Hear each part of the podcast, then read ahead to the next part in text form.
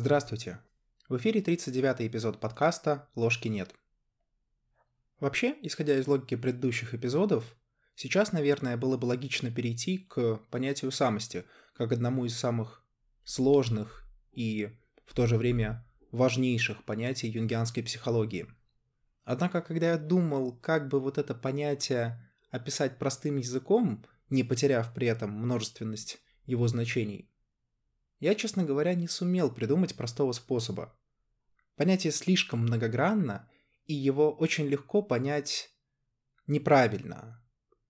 Просто потому, что чрезмерное редуцирование, чрезмерное убирание тех свойств и тех значений, которые в этом понятии есть, оно мешает осознать всю глубину юнгианской идеи. И когда я размышлял, как же все-таки мне поступить, я понял, что заходить нужно с другой стороны. Заходить нужно со стороны философии. Вообще многие бы сейчас сразу могли подумать о том, что ну, философия это занудно, скучно, сложно, непонятно и прочее. И в целом во многом я с вами здесь соглашусь. То есть, читая, например, какого-нибудь Хайдегера или Гуссерля или Сартра, иногда удивляешься, зачем такие в общем-то, несложные вещи подаются таким страшным и непонятным языком. Но есть одно «но». Я очень не люблю, когда люди пытаются усложнять концепции, описывая их через огромное количество терминов, через сложнейшие предложения и прочее, но при этом я выступаю и против редуцирования. Вот вообще в современном дискурсе это часто встречается, когда все и вся пытаются как-то упростить, подать на блюдечке, сделать понятным абсолютно любому. Без того, чтобы человек, который это воспринимает, приложил какие-то усилия к восприятию. И, на мой взгляд, это не совсем корректная позиция, потому что ну, некоторые идеи невозможно просто передать вербально или посредством текста. Некоторые идеи необходимо осознать, переварить, провести какие-то собственные аналогии, и только после этого концепция как-то устаканится в голове.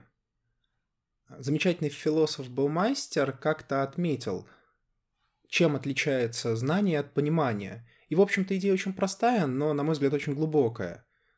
Он сказал, что вот когда вы что-то читаете и запоминаете факты, это знание. Но когда в вашей голове образуются ассоциативные связи между разрозненными участками знаний, вот это уже ближе к пониманию. Именно по этой причине я бы хотел попробовать зайти к тем же самым концепциям, концепциям из юнгианской психологии, концепциям, которые предложил в свое время Юнг, с совершенно другой позиции, с позиции философии. Но не просто какой-либо философии, а той, которая очень близка к подходу аналитической психологии. И здесь мне на ум сразу же приходит – с одной стороны, малоизвестный, с другой стороны, очень замечательный философ Пауль Тилих. Сразу же отвечу на вопрос, почему именно Тилих. Ну, есть какие-то общие слова из серии, что это один из самых сильных философов 20 века, экзистенциалист, при этом еще и теолог, что редкость, особенно если мы вспомним атеиста-экзистенциалиста Сартра, с которым, кстати, чаще всего и ассоциируется вообще это философское направление. Тилиха я выбрал потому, что он очень похож на Юнга. И читая работы обоих этих мыслителей, иногда невольно задаешься вопросом, а не общались ли они? На самом деле нет, они не встречались, и один исследователь э, Даурли, который написал ряд работ по совместному творчеству Юнга и Тилиха, по их общим концепциям, он отмечал, что Тилих узнал о Юнге только после смерти, собственно, Юнга. Но тот же Даурли замечает, что в некоторых работах Юнга и Тилиха некоторые определения чуть ли не слово в слово повторяют друг друга. И это наводит меня на очень интересную мысль о том, что значит, в воздухе, вот в социуме витала какая-то общая идея, которую ухватили два этих великих мыслителя 20 века – и, на мой взгляд, это очень хороший, кстати, критерий, как вообще проверить, насколько концепция жизнеспособна, насколько концепция объективна, насколько концепцию имеет смысл изучать. если к одной и той же концепции приходят совершенно разные мыслители с совершенно разных сторон, а здесь все-таки стороны разные, то есть даже если не брать в расчет, что Тилих — это философ и теолог, а Юнг — это психолог, даже то, как они подошли к ним.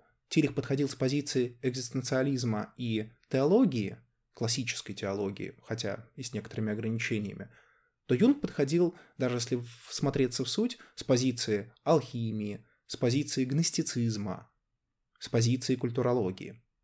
Но то, что получилось в итоге, как ни странно, оказалось очень похожим. И, на мой взгляд, это хороший критерий, чтобы посмотреть на это внимательно. Уже упомянутый Дауэрли как-то иронично заметил, что Юнга и Тилиха с одной стороны можно назвать двумя величайшими апологетами христианства в какой-то аспекте, в какой-то мере, но их также можно назвать и двумя величайшими еретиками, потому что ни идеи Тилиха, ни идеи Юнга никоим образом на классическое понимание вот христианство как религиозная система, догматическая система, абсолютно не ложатся. Но при этом оба мыслителя, это очень хорошо видно у Юнга, особенно когда мы рассматривали его концепции, связанные с тенью или персоной, оба мыслителя как-то пытались примирить домены науки, психологии, философии и религии. То есть Юнг, например, постоянно балансировал на грани между экспериментальной психологией и, скажем так, философией или даже мистицизмом в какой-то мере. А чего стоит его совместная работа с знаменитым физиком Вольфгангом Пауле о синхронистичности, связывающем о принципе, когда он попытался каким-то образом объяснить, как психические явления могут оказывать влияние на материальный мир посредством значимых связей. Но не суть. В общем, идея работ и Тилиха и Юнга была очень близкая. Попытаться как-то соединить те области, которые в начале 20 века были расколдованы. Знаете, есть даже такой термин, который мне очень нравится, потому что в нем есть вот эта глубина, глубина мысли, глубина метафоры.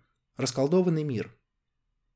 Если вспомнить таких ключевых философов, которые помогали это сделать, ну, прежде всего, конечно, это был Ницше, который сказал, что Бог умер, на что, правда, Бог ответил, что умер-то не он, а умер Ницше, но не суть.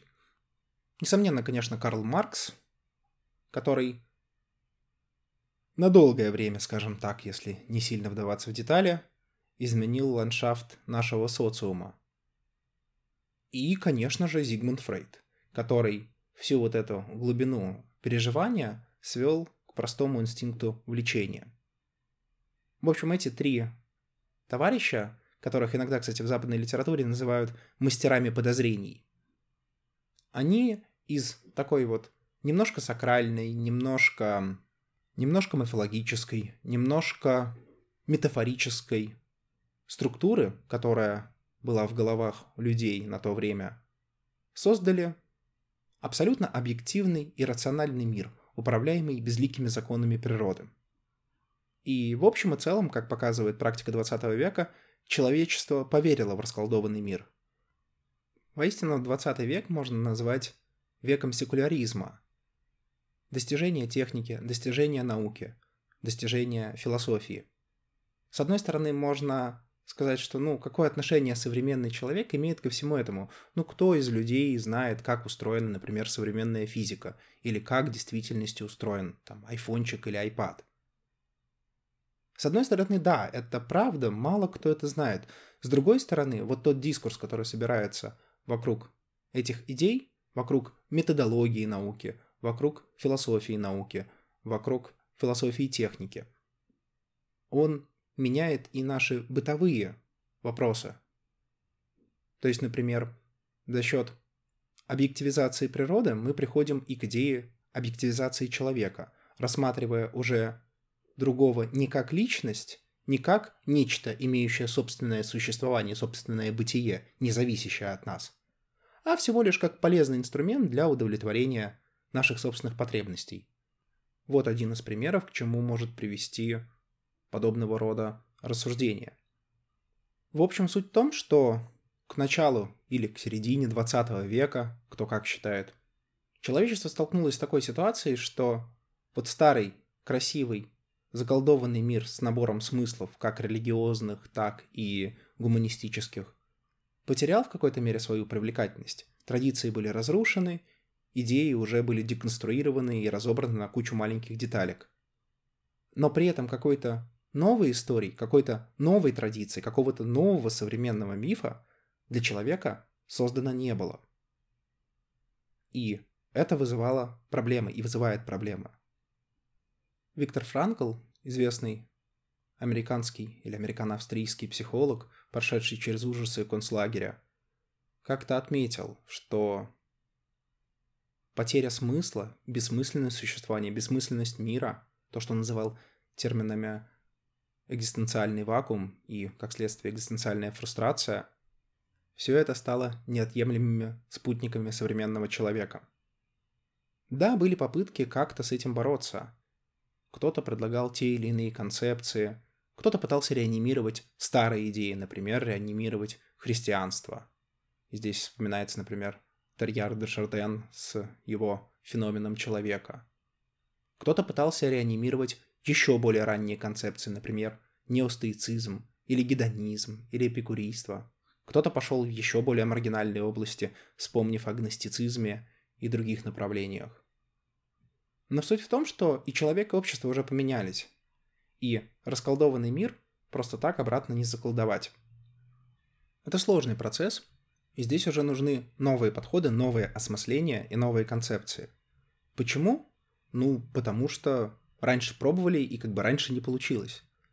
То есть вот убеждение о том, что, ну, древние люди там лазили по деревьям и ничего не соображали, это на самом деле достаточно странное убеждение, потому что если мы обратимся, например, к греческой философии, к римской философии, к мыслителям античности, можно увидеть, насколько глубоко они видели вещи.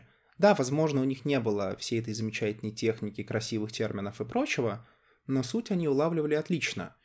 И те вопросы, которые в свое время поставили Платон, Аристотель, Парменид, Эпикур. Что там даже с греческими философами, даже еще более ранние работы. Возьмем Ветхий Завет, возьмем книгу Иова, возьмем книгу Экклезиаста, возьмем средневавилонскую поэму о невинном страдальце, возьмем еще более раннюю египетскую литературу, песнь орфиста или разговор разочарованного человека со своей ба. Те вопросы, которые задаются в этих произведениях, до сих пор не имеют ответа. Если мы просто слепо примем одну из тех позиций, которые были раньше, мы придем к тем же самым тупикам. Поэтому нужны новые осмысления. Почему, кстати, я говорю именно осмысление? Потому что, ну вот как хорошо замечает Экклезиаст, ничего нового нету под солнцем. То есть вероятность того, что мы не видим какую-то очевидную прописную истину, и ее нужно просто открыть, и тогда мы все заживем счастливо, эта вероятность, конечно, есть, но, наверное, она низкая. То есть логичнее предположить, что все, что нужно, мы уже знаем, мы просто пока не понимаем, как это связать. Вот, собственно, Юнг и Тилих и пытались связать уже существующие концепции. И очень круто рассматривать их одновременно друг с другом, для того, чтобы на одни и те же идеи посмотреть под разным углом. Итак, давайте, собственно, перейдем непосредственно к Тилиху. Чем известен Тилих? Ну, прежде всего, наверное, у него есть три концепции, про которые чаще всего вспоминают. Первая концепция — это мужество быть, вторая — это религиозный символ, и третья — это Бог над Богом. Вот наша цель на этот эпизод и на несколько следующих — это разобраться в самом последнем, что такое Бог над Богом, потому что это понимание приблизит нас к пониманию архетипа самости у Юнга. Религиозный символ мы, наверное, пропустим, потому что это все-таки специфический домен теологии, хотя у вот этого термина, у этого конструкта, который разрабатывал Тилих, очень много коннотаций с юнгианскими архетипом, архетипическим образом и трансцендентной функцией, то есть здесь тоже есть очень много сходств. А вот первая концепция мужество быть. Это то, с чего мы и начнем. На самом деле даже не совсем с нее, а скорее с первой части этой концепции, с концепции мужества. Вообще вот задумайтесь на секунду, какие у вас ассоциации возникают со словом «мужество». Человечество задумывалось над этим вопросом, наверное, со времен еще самых первых цивилизаций. И отличные рассуждения на эту тему мы встречаем уже у Платона, где в одном из диалогов, по-моему, это Лахес, так вот, э, Платон устами Сократа обсуждает и пытается понять, что такое мужество. И здесь, как и в любых других диалогах Сократа, конце мы приходим к некоторому разочарованию, понимая, что на самом деле мы не знаем, что такое мужество. Чем это важно для Сократа? Чем важно знать, что такое мужество? Ну, потому что по Сократу, если человек не знает, что такое мужество, то он и не может действовать в соответствии с истинной природой этого самого мужества. Но это звучит слишком заумно, поэтому можно взять какое-нибудь более простое определение, например, уже у стоиков, которое можно свести к краткой формуле, что мужество – это способность человека преодолевать страх. Синека даже говорит, что мужество рождается только в ситуации глубокого отчаяния. В какой-то мере, наверное, можно сказать, что в этом определении есть доля истины. Действительно, сталкиваясь со страхом, человеку нужно проявить решимость, проявить мужество для того, чтобы это преодолеть. Но это всего лишь одна из граней этого понятия, потому что Тилих под мужеством подразумевает не просто какую-то способность человека делать те или иные поступки. Для него мужество находится в самой структуре реальности, в самой структуре бытия. Более того, для Тилиха мужество – это даже не столько поступок, сколько этическое осмысление этого поступка. Ну, давайте рассмотрим на примере. Допустим, у нас есть какое-то сообщество или какая-то группа. Семья, коллеги на работе, коллеги по учебе. И, естественно, как в любом коллективе, есть свод неписанных или даже писанных правил. Но может случиться ситуация, когда индивид встает перед выбором либо подчиниться этим правилам, либо принять самостоятельное решение. Ну, например, нарушить какое-то правило или нарушить какую-то традицию. По разным причинам. Так вот, по Тилиху проявление собственной индивидуальности в некоторых подобных ситуациях может быть как раз воспринято как мужество. То есть человек совершает выбор, противоречащий ценностям группы, и, что важно, принимает ответственность за последствия этого выбора. То есть А это сознательный выбор, Б это ответственный выбор. Но может быть, кстати, и ровно обратная ситуация, когда, например, группа испытывает какие-то проблемы, опять же, представьте себе любую жизненную ситуацию, и индивид может принять и обратное решение, когда все ему говорит о том, что, ну, время этой группы закончилось, эти ценности пропали и так далее и тому подобное, но индивид принимает решение остаться верным этой группе, опять же, по каким-то своим соображениям. И здесь может проявиться другое мужество – мужество быть частью. В чем сходство и того и другого случая? Почему их стоит рассматривать вместе? Сходство заключается в том, что и в том и в другом случае человек принимает а. сознательное решение, б. принимает ответственность за это решение, то есть за все возможные последствия, в том числе и негативные этого решения. Но при этом есть и отсылка к тому, что Мужество — это не набор заранее заданных правил. В такой ситуации поступай так, в такой ситуации поступай так. Мужество — это выбор. Выбор, который может отличаться в зависимости от контекста, в зависимости от человека, в зависимости от обстоятельств. И умение понимать вот эти все переменные и действовать в соответствии с собственной волей, иногда вопреки ситуации, иногда в контексте ситуации, это и будет некоторой формой мужества по Тилиху. На самом деле Тилих идет еще дальше. Он утверждает, что природа мужества, самое, если можно так сказать, базовое мужество, это мужество бытия перед небытием. То есть само по себе бытие или существование человека, если оно осознается, это уже в каком-то роде является мужеством. И это, согласно Телеху, является даже не только базовым, но и наивысшей формой мужества, мужество быть. То есть можно даже сказать так, что мужество не для чего-то, не для совершения поступка, а мужество вопреки. Вопреки тому, что мешает самоутверждению человека. Говоря простыми словами, можно сказать о том, что мужество иногда может принуждать нас к жертве, когда вот ситуация, допустим, сама жизнь подталкивает нас к определенному порядку действий, к некоторой нашей реализации, к реализации нашей сущности как таковой. Но при этом мы поступаем иначе, самоутверждая собственное решение, проявляя собственное мужество вопреки ситуации. В общем, сейчас, наверное, это звучит немножко заумно, потому что мужество действительно ключевой термин для Тилиха, на основе которого, уже вводя определенные градации, определенные типы мужества, он объясняет дальнейшие феномены. Пока что нам достаточно попытаться осознать, что он возводит концепцию мужества к самим основам нашего бытия, что само по себе бытие, наше собственное бытие или бытие любой вещи, вот бытие кота, например, что оно само по себе уже является этаким мужеством, потому что бытие всегда противостоит небытию. Наша способность к творчеству, наша способность к созиданию, наша способность к тому, чтобы изменяться, всегда противостоит стремлению к стагнации, стремлению к стабильности, стремлению к определенности. Получается, мы все время обмениваем одно на другое и ищем какой-то баланс. Вот мужество — это поиск этого баланса. Мужество — это утверждение неопределенности как таковой.